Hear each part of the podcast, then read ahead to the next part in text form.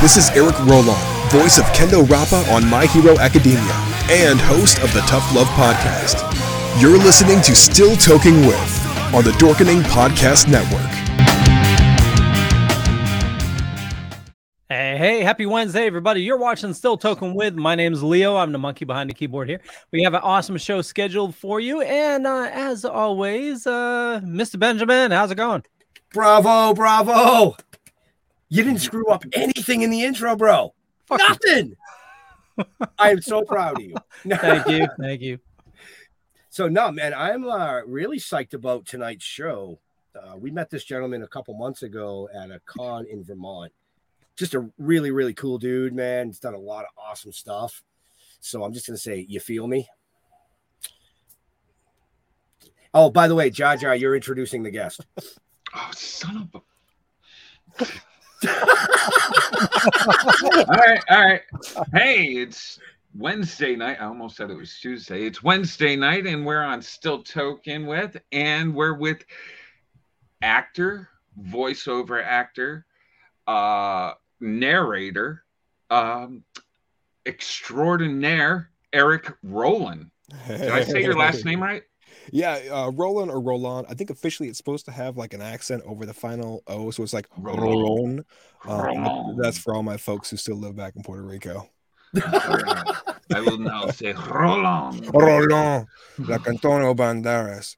Yes. Like that.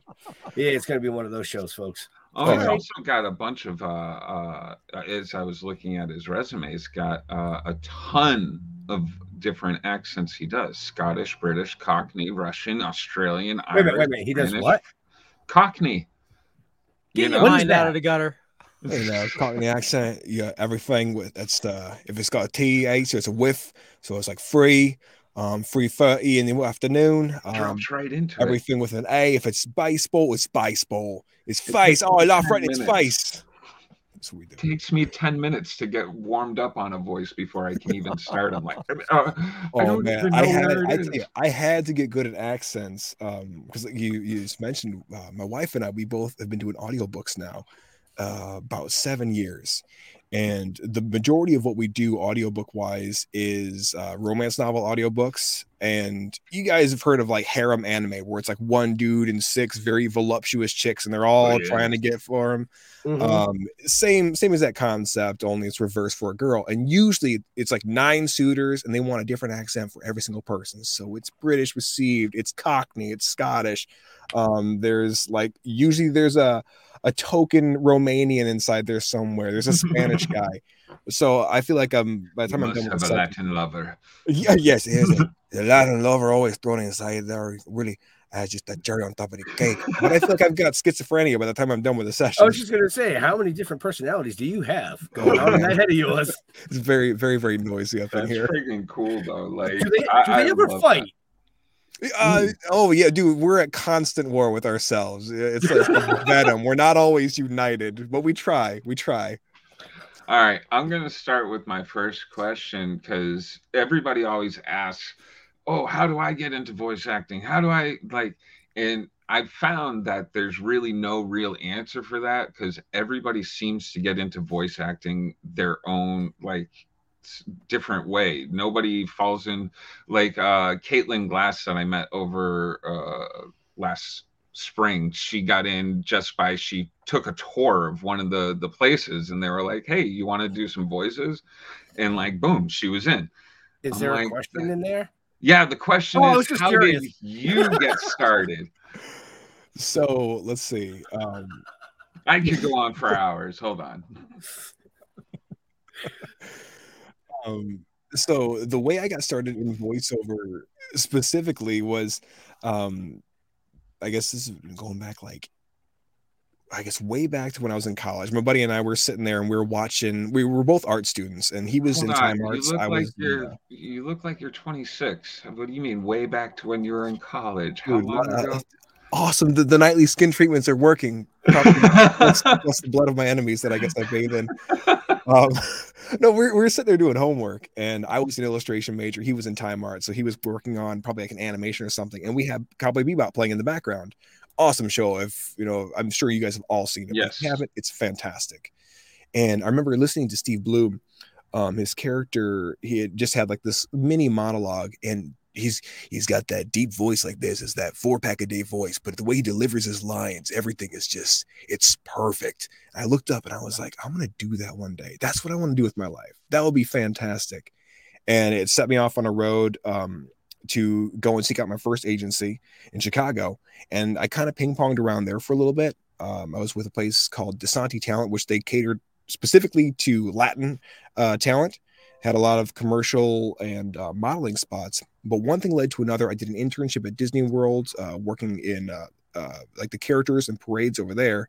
No Came uh, to Nashville, and really, I, I wanted to do um, both screen acting and um, audio, but I fell in love with voiceover.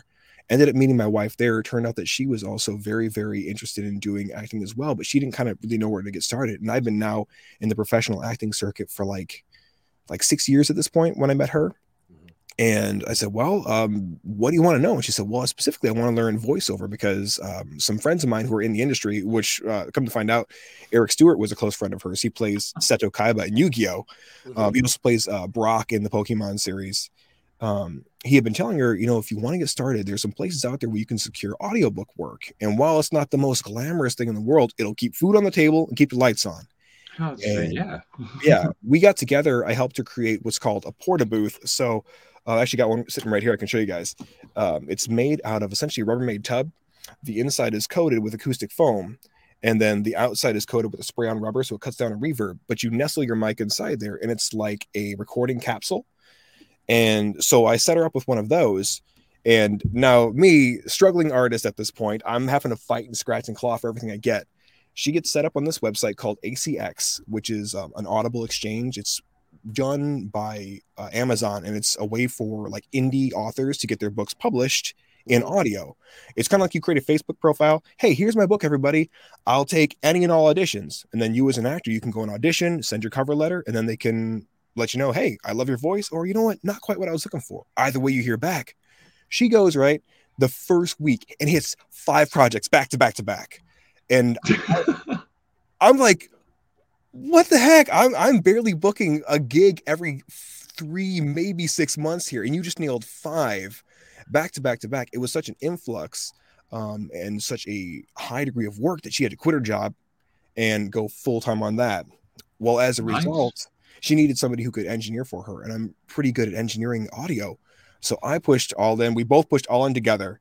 We were in Nashville for like the next six months, got hitched, and we moved straight to Texas. And so pretty much she kind of force kicked us both in to doing full-time audio work in the form of doing um, voiceover for, for books. That's cool though. Like that's really that she, the woman there is, is totally like, was like starving actor. Ha ha ha. Let me fix this. Oh my gosh. he, Dude, he was totally like, marry me, please. Oh, yeah. yeah. I, I think I probably, I think I proposed to her after like four months of knowing her. Like, I mean, you know, when you know, you know. Oh, yeah. Right, right. But it, it really helped also that she was wicked talented. Like she's, um, uh, she's a first soprano, and she can sing like every single song inside Phantom of the Opera, all those crazy high notes. Like she can shatter glass. She's amazing. Uh, wow. But you add acting in there too. Plus she gives as good as she gets. Like when it comes to teasing each other and razzing each other, nice. Just my ideal gal. Fantastic, man. Once yeah. in a lifetime. Right. Yeah. So can, can we bring her on and you can just yeah. go sit yeah, right, I'll just, I'll get out of here. You're just gonna sit in the corner for a minute or two. That yeah, right. Fun. Oh, she's I think she's giving the little one right now. I got a I got a two year old son. She's probably giving him a bath and getting him ready for bed. Um, but I digress. One? Yeah, we just have one, just one uh-huh. presently. How do you guys balance time? Man, it is it, it is a, a bit of a struggle sometimes because um I work three jobs, essentially. I do the audiobooks. I work uh, full-time at Harbor Freight, and then I have my own YouTube channel. Um, and she can really only ever record if I'm if I'm not home. So she, you're doing the real hustle, man. Dude, it's I'm trying.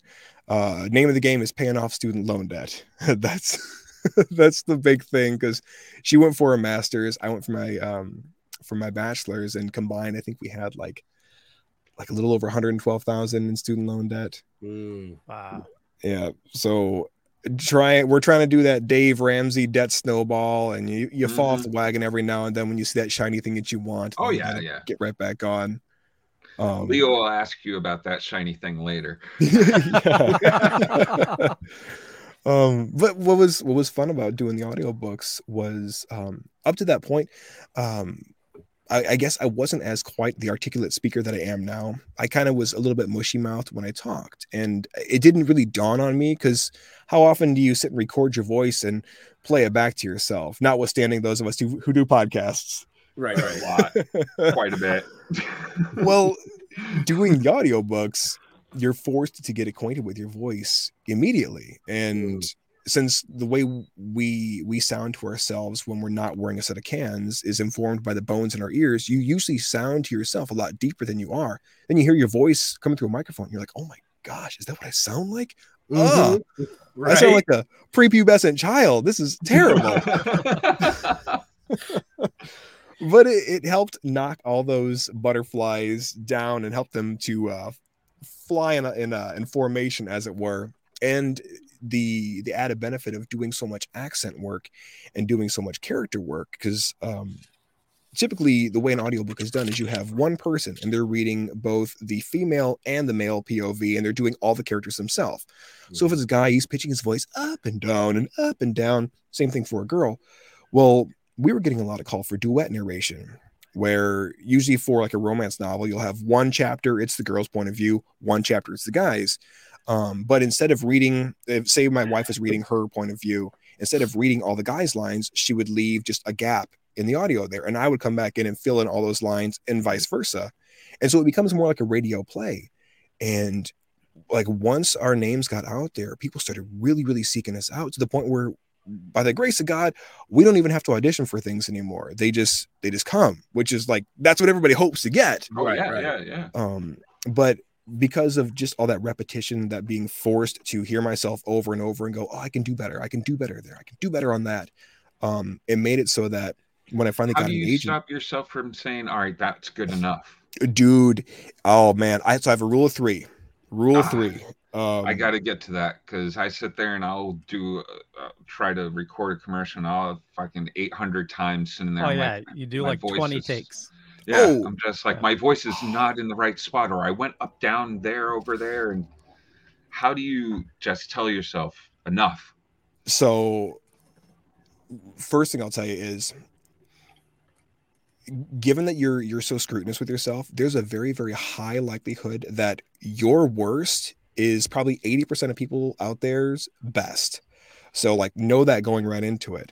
Um, and you have to set a hard limit for yourself. Even if you come back to it like an hour later and give it one more shot, you have to have a, a hard limit for the first go around. So when I'm doing a, a book and I'm coming back in just to do the fill-ins, maybe the line is, um, um, who told you you could walk in here?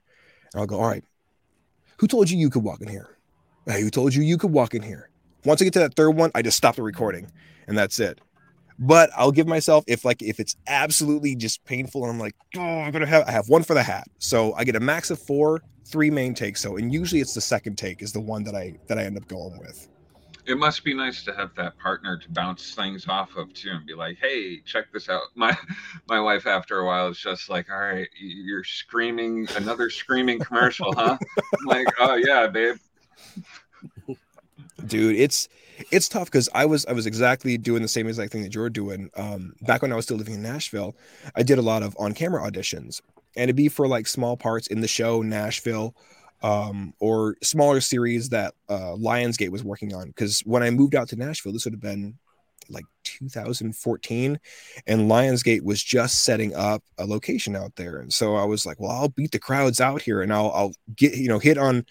hit on the ground, running on all cylinders, and what hopefully is going to be the next Tinseltown. So there was a lot of really small roles that were coming. Um, I auditioned for a Burt Reynolds film that I made it to the second round of auditions for, but then he ended up getting sick and passed away, unfortunately. So we never got to make the film.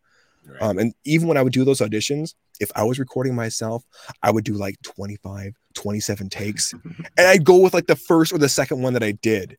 And I would just feel like a lunatic the whole time, because you, you start making adjustments where none are needed. It's like, oh, oh yeah, absolutely. It's like you're like, uh, oh, I was slow on the end. Let's speed that up. Now I'm too quick on the front. I got to slow it down now. You, you sound exactly like what's going on in my head. I sit there and I, I beat myself up for hours.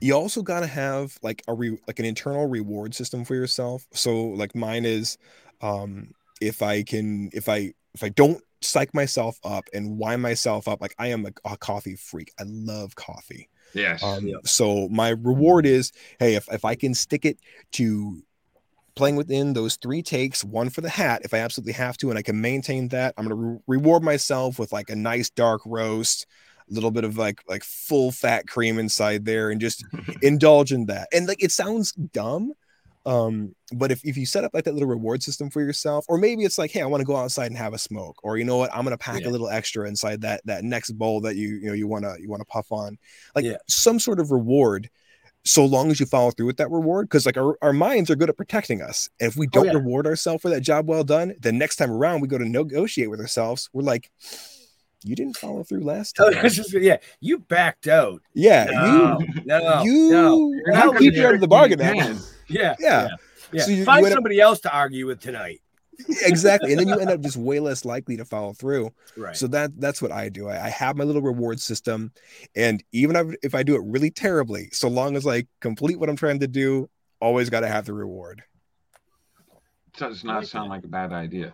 Good yeah. distraction too to break yeah. it up. Even if I do go back and I'm like, all right, you know, let's try uh, this. That, it was actually time. that was a great that was a great question, Jeremy, because you know, as you know, Jeff and I do some indie voice acting with mm-hmm. some of the stuff that we're doing, um, and I find myself doing the same thing. It's like I usually find that the first or second take was the right one, even though I did thirty-five of them each line.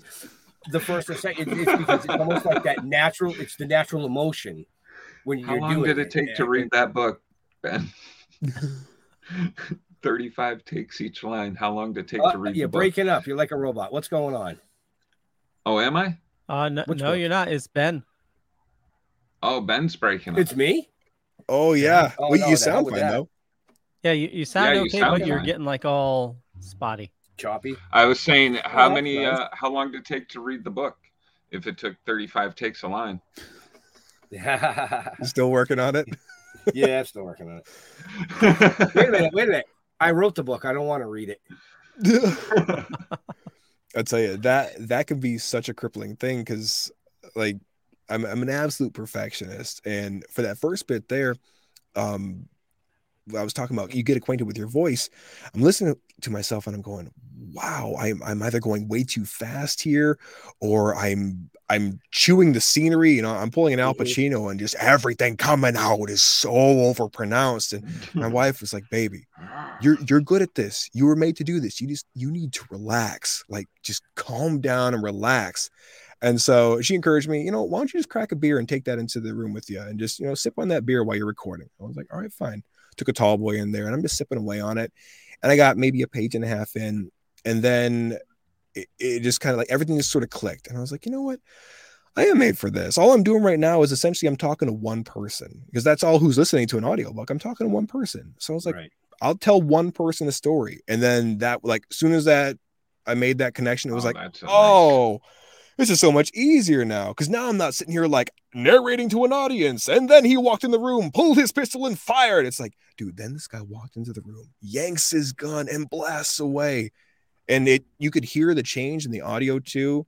Um, I, I very rarely will read reviews on Audible because usually by and large, they're just very condemning and terrible. But I thought, you know what, I'll, I'll go back and look at maybe like the first book I ever did with my wife. Um, which was a series, it's called The Dollar Series by Pepper Winters. It's a dark romance series. So there's a lot of brutality in it. There's a lot of death. It's like if you took uh, the romantic side of Kill Bill and made that way more of a factor, but also punch the violence up tenfold, kind of like there is that. There's a romantic side to Kill Bill?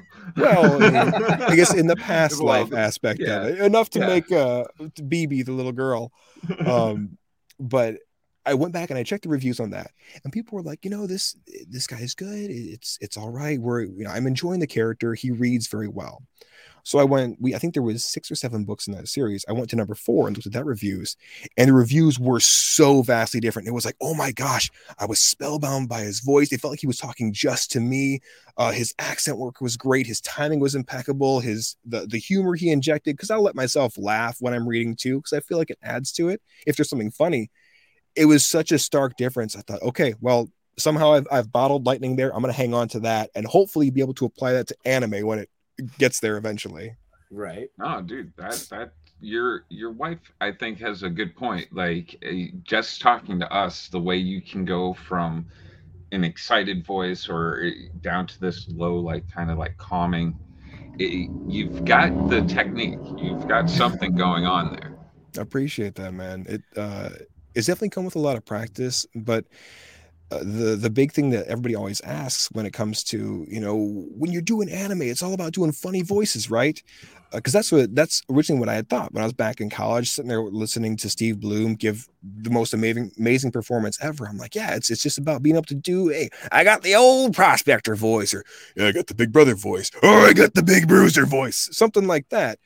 Uh, but what it really comes down to is selling yourself just on your own voice, your own personality, and you let that shine through as much as you can when you're doing your recordings.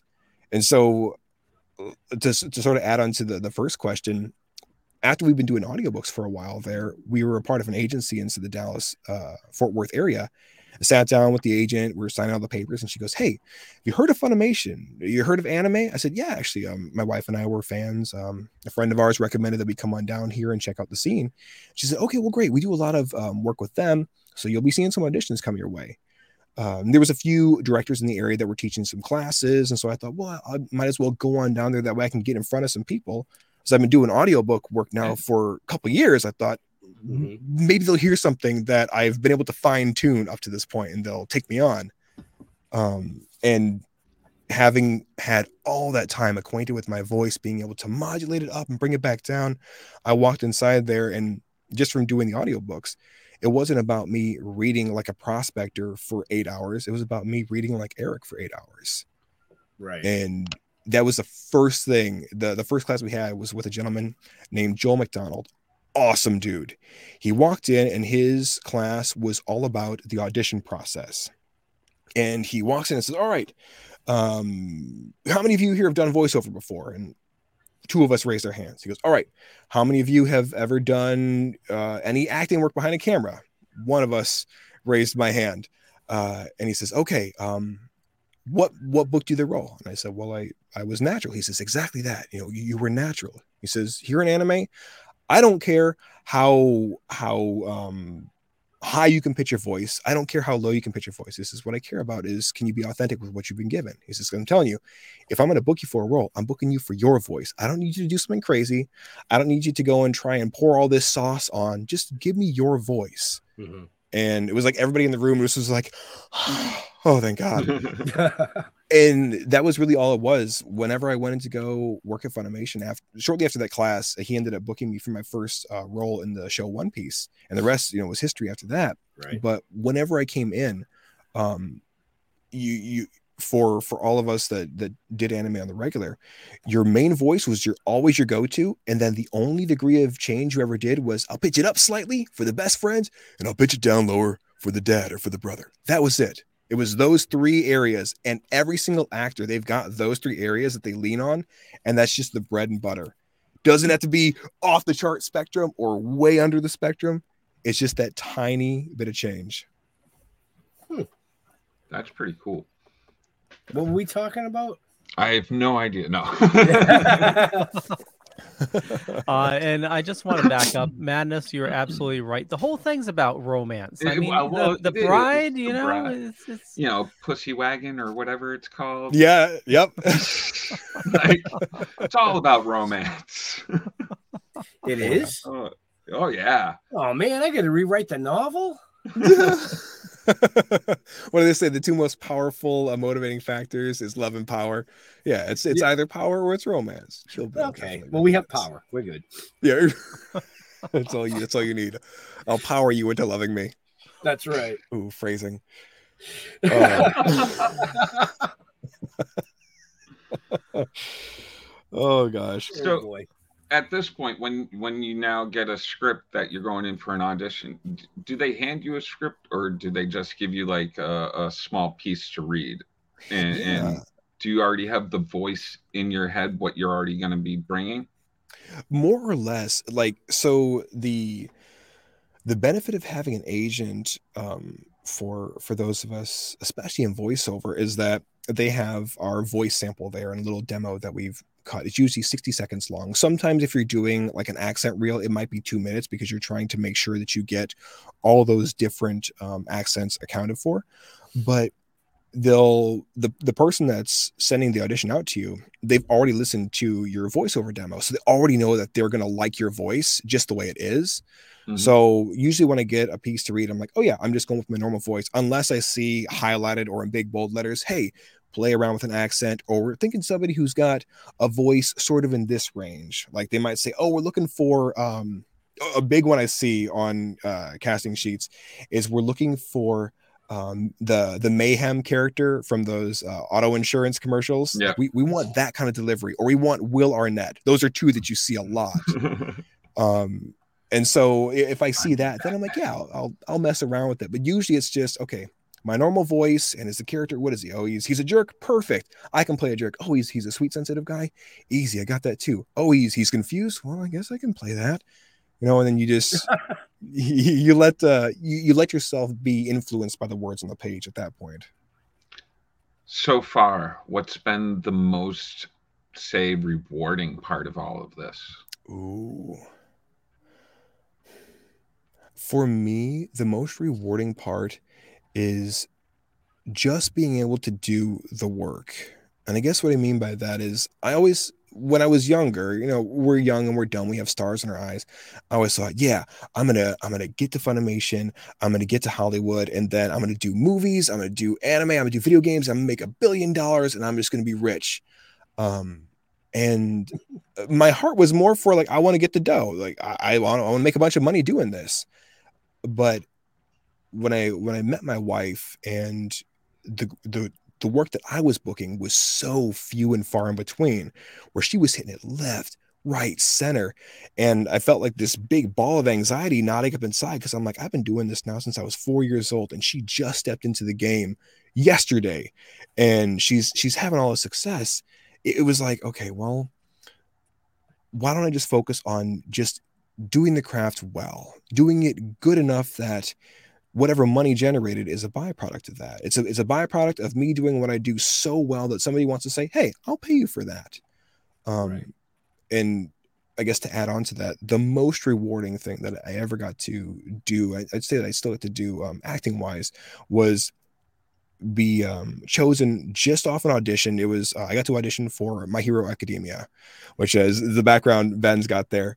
And um, I worked with, uh, with oh shoot uh, Colleen Clinkenbeard, and an audition had gone out for it, and this is probably two months before I even found out that I booked the role. And usually uh, if an audition goes out, because everything is a simuldub now, so they're typically one or two episodes behind the Japanese release, and they're releasing every single week. Um, if you don't hear within that first like six to seven days, you didn't book it, somebody else got it. And two months had gone by and there was no word. And then suddenly I'm on vacation. We're visiting my wife's parents, and I get an email saying, hey, you're in with Colleen on Monday. Um, be here at this time. And uh, she had approached me in the hall. This is, I'm, I'm now, I've been um, working on directing at Funimation at this point. I've been uh, helping cast some shows and whatnot. She had approached me in the hall and just kind of one-off said, hey, you had a fantastic audition. And I had sent in a few for the show. And I said, oh, thank you. Which one? She goes, all of them.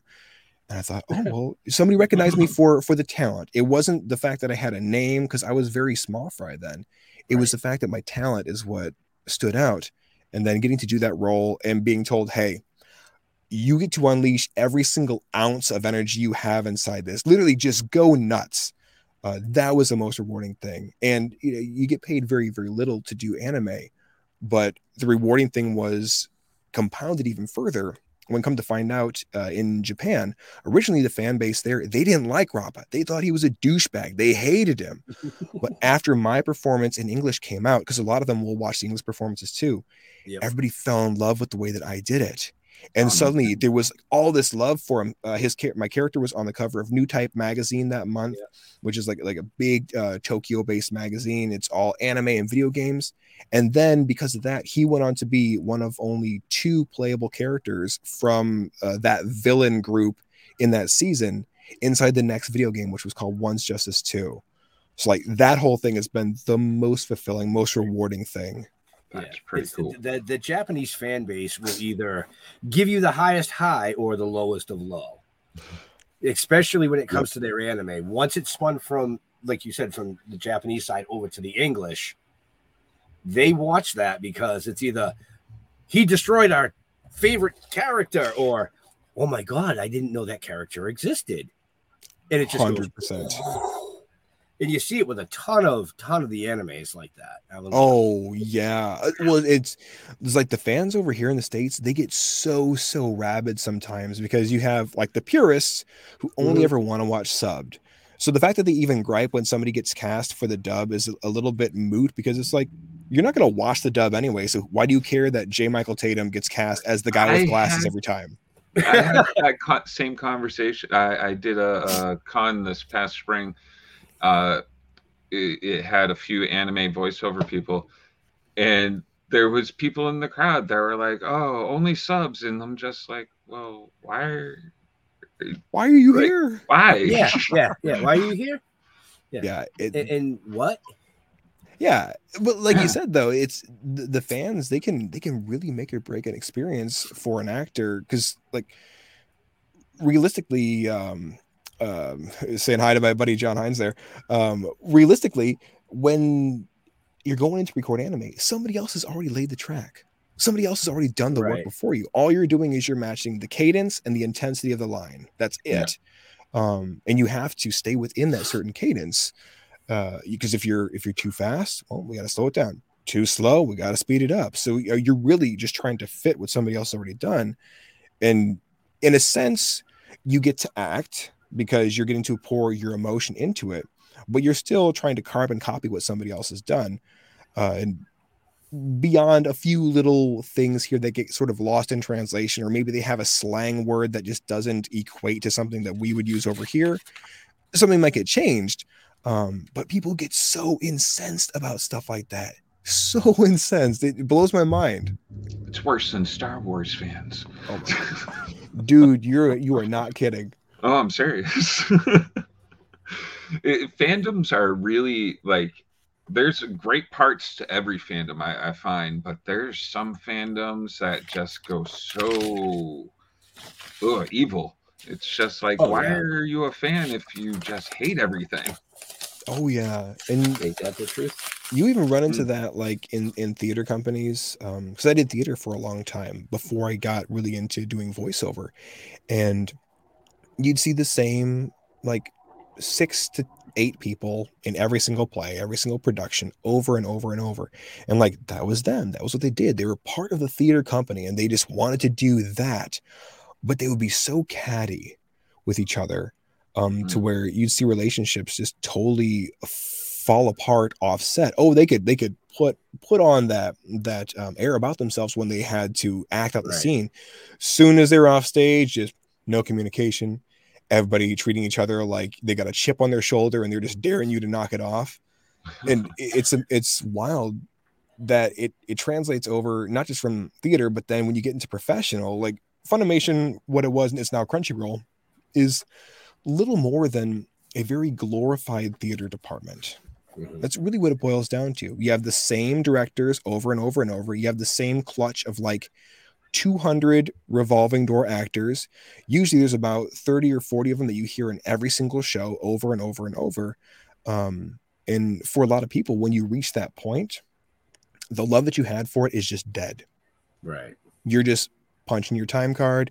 Go, oh, who am I playing today? Oh, great. Uh, another teenager, and cool. He likes boobs, and oh, he's misunderstood. Uh, well, perfect. Let me, let me reach back into my my bag of characters I played for the last ten years and pull that guy back on out. And then the next show, oh, uh, he's uh, he's big and broody. Oh, and he has a secret weapon. Great. I'll I'll pull that guy from last season of Blood Blockade. You know, let's, let's do that guy again. Um, but un- unless you're unless you're approaching it from that that place in your heart where you're saying, I just I love the craft and I want to do the craft as amazingly as I can mm-hmm. because it's part of me, then all you're ever doing is just checking the box of yep, acted for the day, yep, did the role for the day. Mm-hmm. And people hear that. You can hear that in a performance so so clearly. Right, right.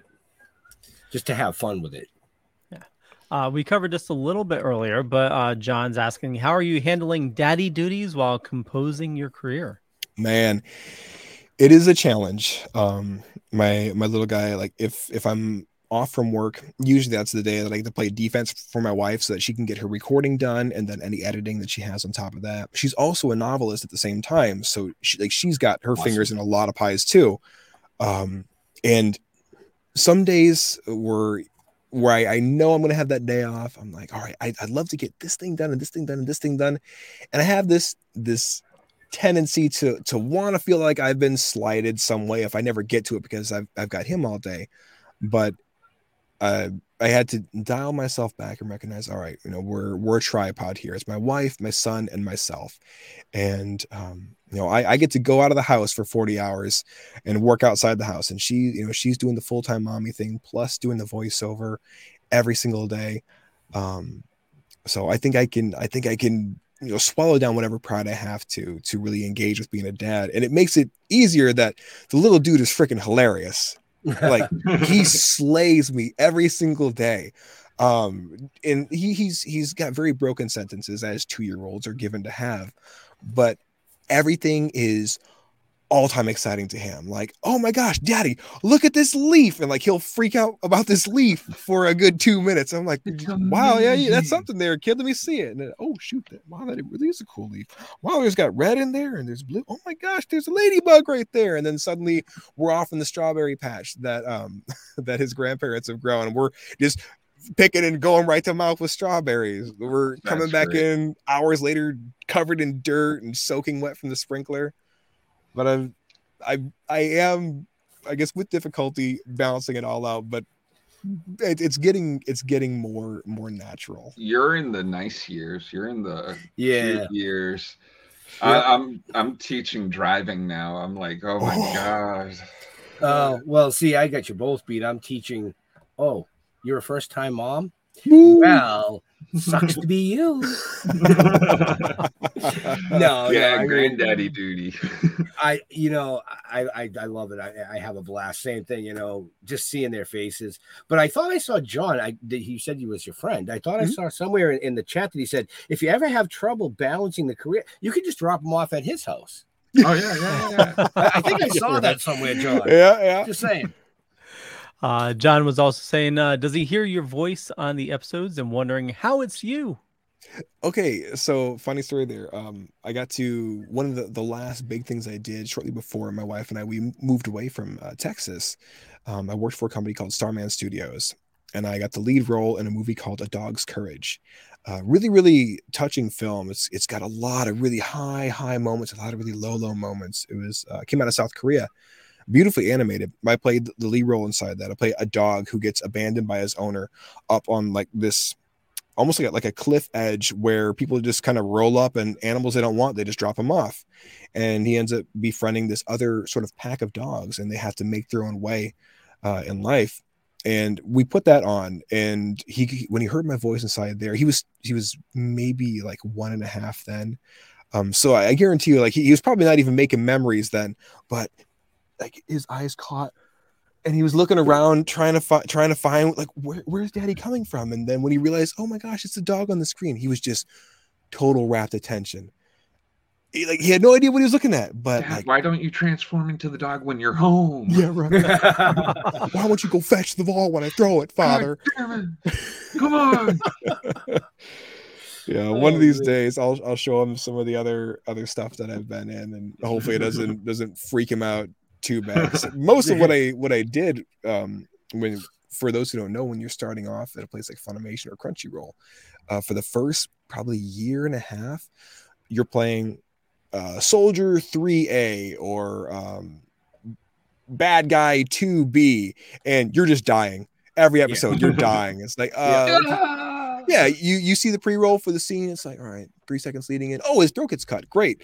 Uh, right. And then the director's like, oh, and I got three more guys for you to play. Uh, am I dying as all three? Mm-hmm. Okay, great. What's this next one? Oh, I'm crushed to death. Oh, gurgle a little. Okay. Uh, uh, yeah. Next yeah. one. Oh, my arm is being torn off. Okay, so I get some scream time, oh, yeah. and then I then I'm choked to death at the end. So like, that's all you're doing. So if I if I were to just pick it, like throw it, like line all my all my rolls onto a board here and throw a dart at it, chances are it's going to be like some guy being eviscerated. So that could probably lead to a, a couple of nightmares for him.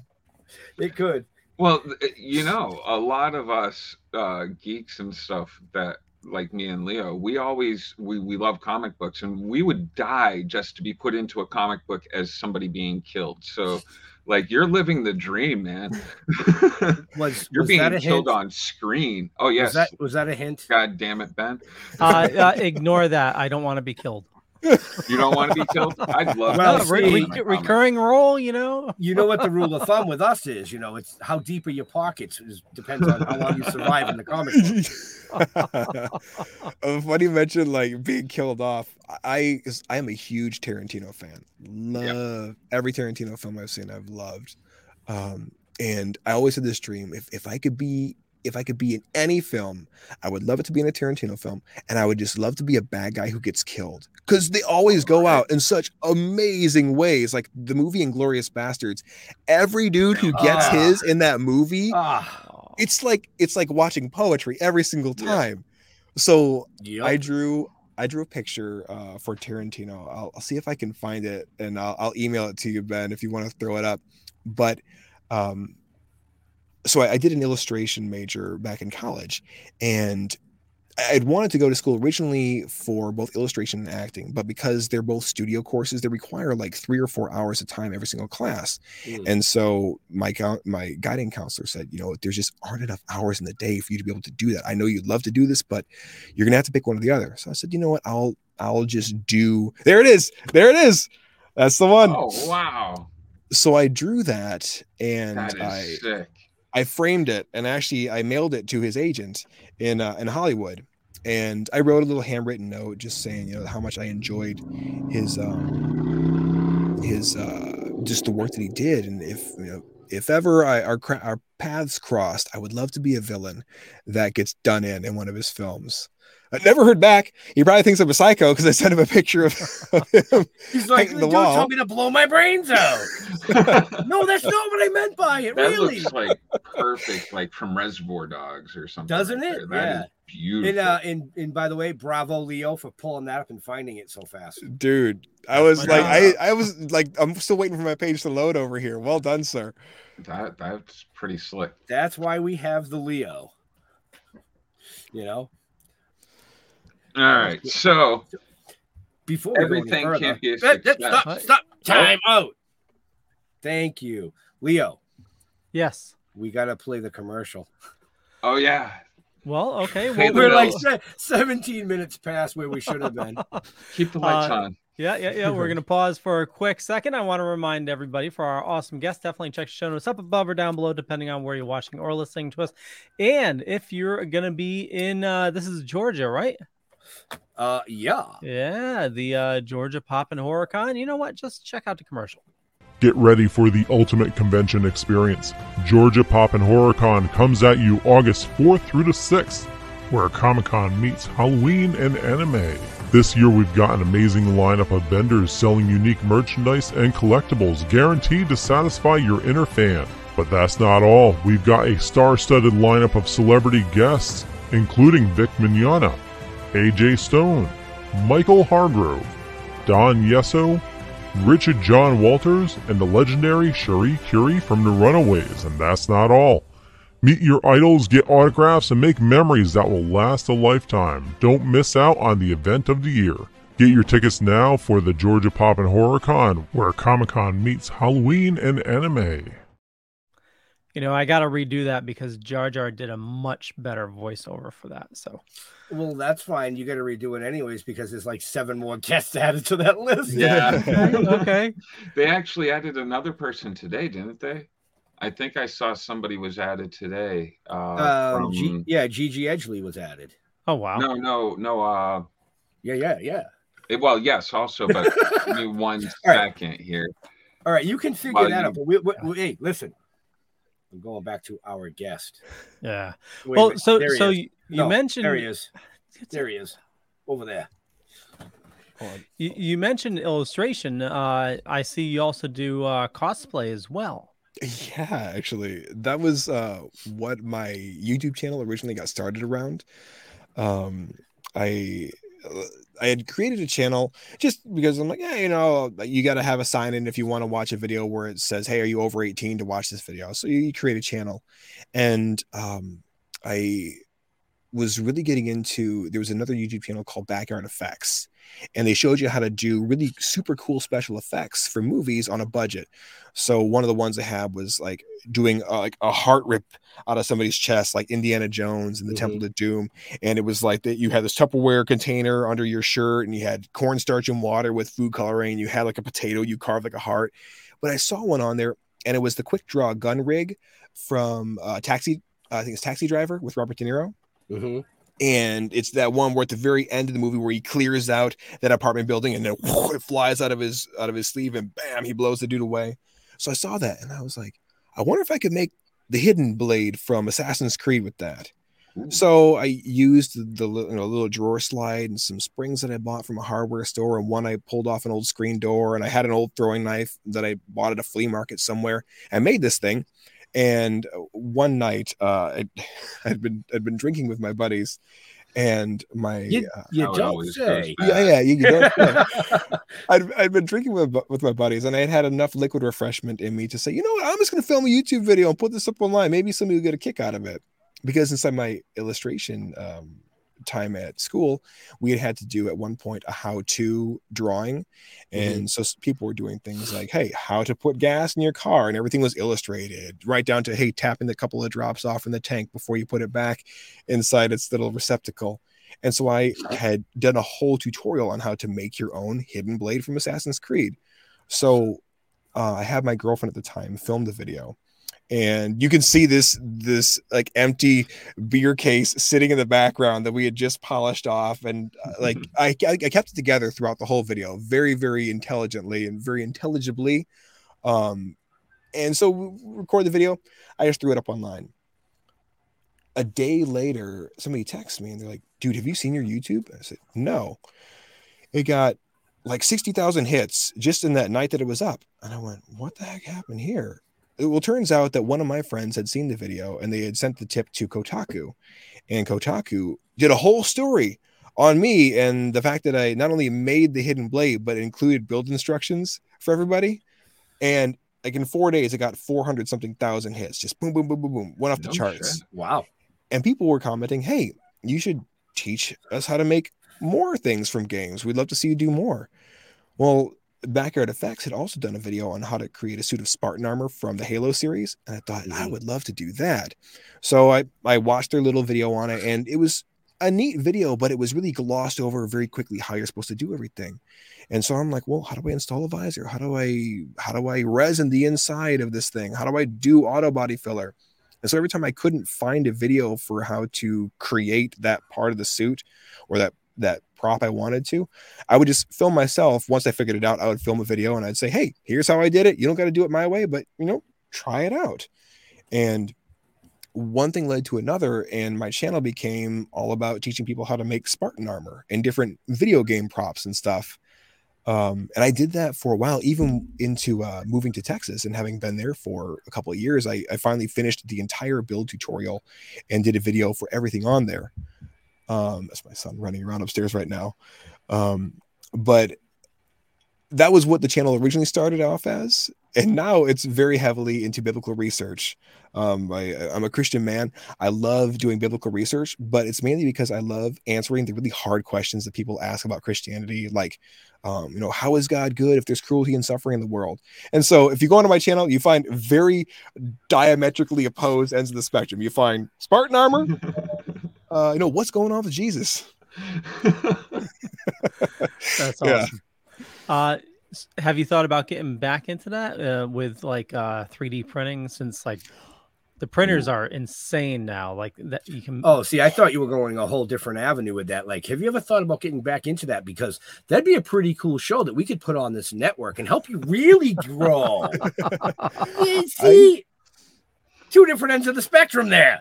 See, I, I you know, I, I, I, I'm the dork here. You know, it's, it's you gotta think. And I'm the like, business. I know. Yeah, yeah, yeah, yeah. And I'm just here.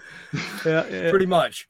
I have. I have thought about getting back into it because um, now now I have a son of my own. Actually, uh, so John you can do family uh, Hines, cosplay. Oh, dude. So you could probably still find it also on my Facebook page there, Ben. But my wife and I, uh, under um, one of my photo, um, well, even on the website too, under one of my photo, um, I guess, dumps on there, we did a joint cosplay as Master Chief and Cortana from the series. And she looked amazing. Uh, there was a professional photographer there at the convention that we were at. And he goes, hey, I, can I can I get some photos of you guys here? Like, it would be great for my portfolio. Plus, you can have the photos for free at the end. I said, sure, nice. That'd be great. Yeah. Um, and uh, so John Hines, actually, inside the comment section there, um, he stumbled across my videos as well. And we became friends on Facebook. And he did a really awesome build of following my tutorials for his son. And his, um, he did a combination of Iron Man's suit of armor mixed with Master Chief's. Oh, like, cool. It turned out incredible. Super, wow. super cool. So there's a very realistic chance that I will get back into it because I have a son now. And if I ever take him out trick-or-treating or something, like, oh, yeah. I want him decked to the nines. All of a sudden the mask comes... Oh, yeah. It has some C O two, so every it's other... like venting off smoke. Oh, yeah. Every kid's like... Your dad is so cool. Oh yeah, I'm I'm gonna have to now because I, I still fit into this suit. Uh, I know that even when you do that, they'll still think you're embarrassing them. Oh, probably, probably. Yep, that was uh the the suit of armor from uh, Halo five. No, Halo four. I started. I did a whole set of tutorials for the Halo four suit of armor, and uh, that. That was a lot of, that was a very, very rewarding, rewarding build because it, my YouTube channel, I had gone from maybe having like four hundred subs to in the course of, I'd say two months, I climbed somewhere around like ten thousand because people were really hungry for just the yeah. information. No, and it's, I, it's a, it's a huge industry. Oh my gosh. Is it it's ever? Insane. And I didn't even know half the names that were out there. I mean, everybody's heard of Jessica Negri um, or Kamui Cosplay. Everybody knows those those, those um, gals because, I mean, they're, they're gorgeous and they do these really intense builds out of Warbla. But I didn't have the money to spend on Warbla. And I really loved doing E V A foam. And that's those interlocking gym mats because you can yeah. shape them with a heat gun. Mm-hmm. So I was like, well, it's, it's lightweight. It's durable. You can shape it. It, it takes a beating like a champ. Uh Let's see if I can use this. And sure enough, it you could use it. You could paint it easy. So when I would, uh, when I was doing the tutorials, I thought, well, I'll show them how to build it, and then I'll show them how to distress it, how to paint it, how to use um, like spray-on rubber, how to do plasti dip, how to make sure that every single nook and cranny is sealed. So if you're if it gets too hot, you don't melt your seams and have your shoulder explode when you're in the middle of a convention hall. So what people did, have yeah, sought out the videos like for that. Jack of all trades at this right? point, like. It, I could imagine you at a con, like somebody comes over to you to get something signed and you're just like, hold on a second. I got my heat gun right here. Let me, you're all better. Yeah. Right. yeah. Yeah. You're coming apart at the seams. You didn't, you didn't follow the tutorial properly. thirty means thirty, not Check twenty-five. Me out on YouTube. Yeah, right. Yeah. What are we going to do next time? How do we make this better? No, I, I very likely will get back into it. Um, one one thing I really, really, I guess, like to say about myself is my business is to create. Um, and I, I went through a bit of a cancellation uh, in Dallas uh, a couple years back, and it's why I now live in New York with my wife and my son. Um, and it was it was painful to go through it because uh, it really... ended up in the end depriving me of a lot of ability to, or a lot of chances to be able to act in the capacity that, that I really wanted to, because I still love the craft. Mm-hmm. Um, I haven't really brought myself to sit down and, and watch an anime again since it all took place, because it was some some cruel intentioned individuals within that world that really sought about bringing my career down. Um, but I still have a love for it. And I still have this, just this need to entertain, whether I'm making you laugh, smile, wince, cry, throw up, whatever. If I'm eliciting an emotional response out of you for the purposes of entertainment, like my job is done. I am a happy man. Yep. Oh yeah. That's awesome. Mm-hmm. Very well said there. Thank you. Thank you. So we have about uh, four, four or five minutes left with this amazing guest. So if you guys have any more questions in the chat or If you don't, well, it sucks to be you. Um, well, uh, John John was asking, uh, whatever happened to your wife's Mark Six? So we ended up scrapping it. Unfortunately, it didn't survive the move. Um, we we had to move a couple of times in Dallas, uh, largely due to gun violence around our apartment building, which was a real big mess. Um, but it in didn't Texas? survive the move. Yeah, really? I know, I know. In Texas, I, you'd okay. never imagine. Just saying. Yeah, it, I I want to. I would love to make her a suit. What I'm probably going to do though. Is uh there was a really really cool build this guy did. So one of the things that people do in cosplay, if you're trying to if you're building armor specifically, you kind of need a mannequin form of yourself with like your bust proportions, your hips, uh your legs, just so you can get everything to fit right, because it's tough to try and measure off yourself and figure it out. So you can either buy a mannequin form, or you can do what I did, and that's you get like a ratty old turtleneck, a ratty old pair of um, like shorts, and then you cover the entire thing in duct tape, every single part of it. Then you cut that shirt with the duct tape off of you, you duct tape it back together, and then you stuff it full of newspaper. So when it's filled ah. up, it's your body shape. Mm-hmm. So you can you can build your armor, and it's exactly fit. Look just you, to you being all smart. Well, I, a big brain on this guy. He's all MacGyverish over here. For real.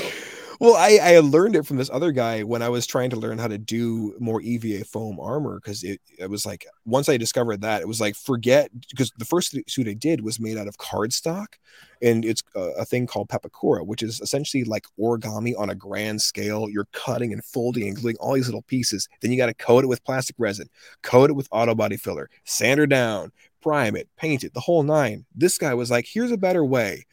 Um, And he had done a custom suit of armor. It was Master Chief, but uh, the gal who had it, who had commissioned it from him, she wanted it. Uh, she dubbed it Mistress Chief, and she had sent a mannequin form of her body, and it was that duct tape mannequin. So he built it exactly to her specs. And what was really cool about the armor was she had like thigh high military boots on that he built for her. She had um, like this more curvy and voluptuous looking uh, upper torso armor. Her shoulder pauldrons were more of like a sexy sleek look. Even her forearms, the gauntlets, everything about it, even the cod piece, like everything was really just fit for the female body. So I what I'd like to do for my wife is sort of something in the in the same vein, but I want to add like um, you guys have seen samurai armor where they have sort of like the the plated segment around the waist. I want to do yeah. sort of a similar thing and give her like a mini skirt that she can wear, but make it look like it's like an armored mini skirt. Mm-hmm. So someday I'll probably probably will. Honey, That's can you put cool, on the man. Mark Six tonight? I'll, I'll I'll dim the lights and put on that album you love. And we just became a family of four. Oh, Jesus. Sorry, yeah. I had to go somewhere. So yeah, that'll, that'll be the story I'm telling him. sixteen years old. So, do you want to hear about the night? So we just finished this crazy multiplayer match. I was still mad because John dropped the ball like six times in a row. And walks your mother. Head to toe. Mistress Chief. Mark Six. It was over. I was, I was done. It was over. Yep. Uh, yeah. So, uh, do you find time to game with with everything going on? I do on occasion. I have. Uh, I I don't quite have time for like the really super involved storylines. Like uh, one I'd love to play is that Hogwarts Legacy, because it, I mean, like right, the world's amazing. Oh, it looks so awesome. It's, it's nuts. Like it's so involved. You can do anything in that game that you know, with related to to that world and that story. So I found myself, I've been going back and playing a lot of retro games. Um, my brother, he bought me one of those Super Nintendo minis. Yep. And I found out a way that you can load more titles on there. So now if I have a few minutes, I'll sit down and play like Aero Fighters or uh, Mario World, something that yeah, doesn't yeah. require an hour's worth yeah. of uh, of investment into it. It's right. kind of where I'm at with video games. I'm just like, I think either video games got like way too ahead of me, or I've slowed down a lot, because playing any of the games today, I'm like, I don't know what's going on here. How come all of my buttons do eighteen different things. yeah, oh, right. It's like, and uh, I gotta build potions, and I gotta go hunting, and I gotta like gather things. yeah, I'm like forge what? relationships. Yeah. yeah I'm like, what do you well, mean? I need clay to build Mass a brick. Effect, what? what is going I gotta on find here? straw too. Well, like that uh, new Zelda game. I I, I don't oh, have don't too much. Started. I don't have too much time to play, but uh, you know they added like a a build uh, metric to it now. And like, you know, I'm glad I I, I can I can do simple stuff like build a bridge and stuff like that. But you look on YouTube, you have people building like mech machines and robots, oh, yeah. and yeah, somebody yeah. built a working calculator within Zelda. It's insane. What? Yeah. Yeah. yeah, and we wonder why the actual workforce is depleting. Oh, seriously. I, I can't, but it looks good on my phone. Yeah, we just lock our brains in the mental prison every single day for eight hours. Unreal. So, uh, with that being said, is there any last questions from our, our gentleman up here? Jaja? I'm all set if you guys want to uh, go to rapping. No, Leo's got to ask his every question. Oh, yes. For the show. Well, it's I the, think it, we pretty much covered it, but I I will ask it regardless. Uh, so, to. yeah. So so you're you're multi-talented, uh, you know, a very creative individual. And obviously very little downtime, but, uh, you know, what is something that you dork out about? You know, like we've had people on that like dork out about, you know, uh, the history of like sunken vessels and, and or have like a, a record collection or something like that. What is something you dork out about? I dork out about running down the documentary rabbit hole on like oh. secret societies like Illuminati, the Freemasons, oh, nice. Skull and Bones. Dude, I geek out so hard for that. Like my wife, she'll we'll be sitting there because she does a lot of crocheting, so she's working on a birthday present for one of her cousins right now. So end of the night, I, I might be like doing something on my computer, working on the next uh, video editing, and she's like, "Hey, you wanna you wanna go down the rabbit hole?" I'm like, "We're talking about a documentary, right?" "Oh, yeah, documentary? Yeah, absolutely. Put it on." "Is it Nazis this time?" "Yep. Nazis and Skull and Bones?" I am in, baby. I am in. Awesome. Uh, uh, is there a documentary you'd recommend starting with? Oh, man. Uh, there's actually a fantastic channel I just found. Uh, it's not so much a documentary as it as it's... Um, well, hold on. No, it is. It is a documentary. There's one done by uh, Fourth Watch Films. And it is called The Hollow Earth Chronicles. Um, Ooh. I don't know if you guys have seen. I've the most... heard of Hollow Earth before, yeah. Dude, I don't know if you guys have seen the more the most recent uh, Godzilla film with Godzilla and King Kong, where like they go into the earth yep. and they find all these portals to transport anywhere.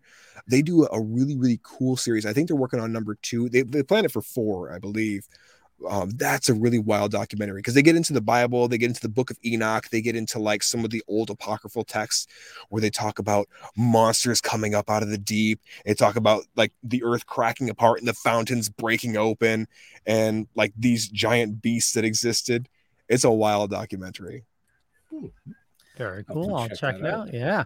Uh, do you watch the Y Files on uh, YouTube? I've stumbled across them. I haven't watched them religiously, but I've seen like a couple of them. Yeah, uh, I, I've I've gone down a rabbit hole on his stuff. It's, it's really good stuff.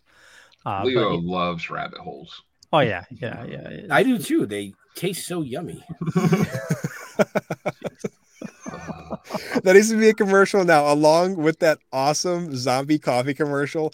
Commercial for rabbit holes. Uh, they taste yummy. Well, on that note, we will wrap things up. I want to thank everybody for watching this fine evening. Uh, you know me, just Google me. You'll find a bunch of stuff. Could be true, could be not, but I run a Dorkening Podcast Network. Head on over to the dorkening dot com. You can learn more about it there. And I do a bunch of other shows throughout the week. Matter of fact, we're going to be doing another one in about forty-five minutes. And uh, with that, Eric, where do you like people interacting with you on social? So uh, you can find me on Twitter. Uh, my handle is at Eric Rolon, E R I C R O L O N. I get a little, I get some hot takes every now and then on there, but typically I try and keep it pretty tame. It's mainly a place where I can post links to my YouTube channel, which is Angel Legend. It's one word, A N G E L E G E N D. Uh, as I say, you can go there and find two things. If you scroll all the way to the bottom, you'll find Halo Armor. If you scroll to the top, you'll find me getting into the pain about what's old Yahweh up to. Uh, but that's where you can find me easiest.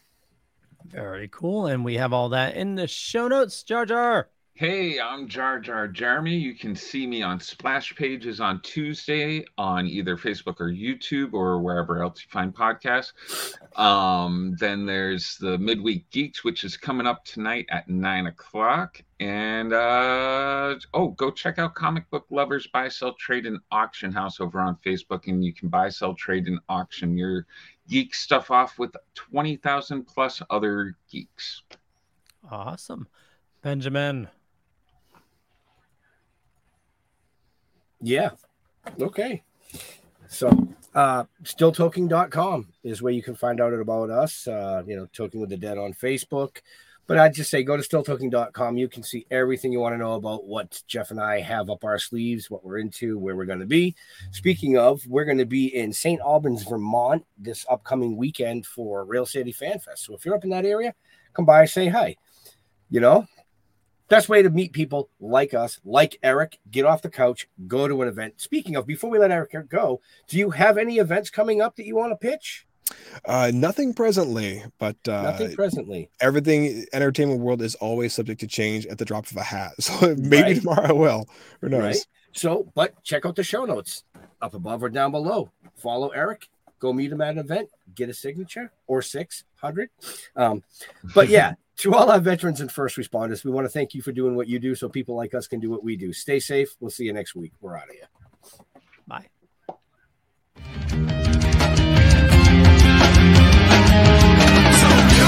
Hey!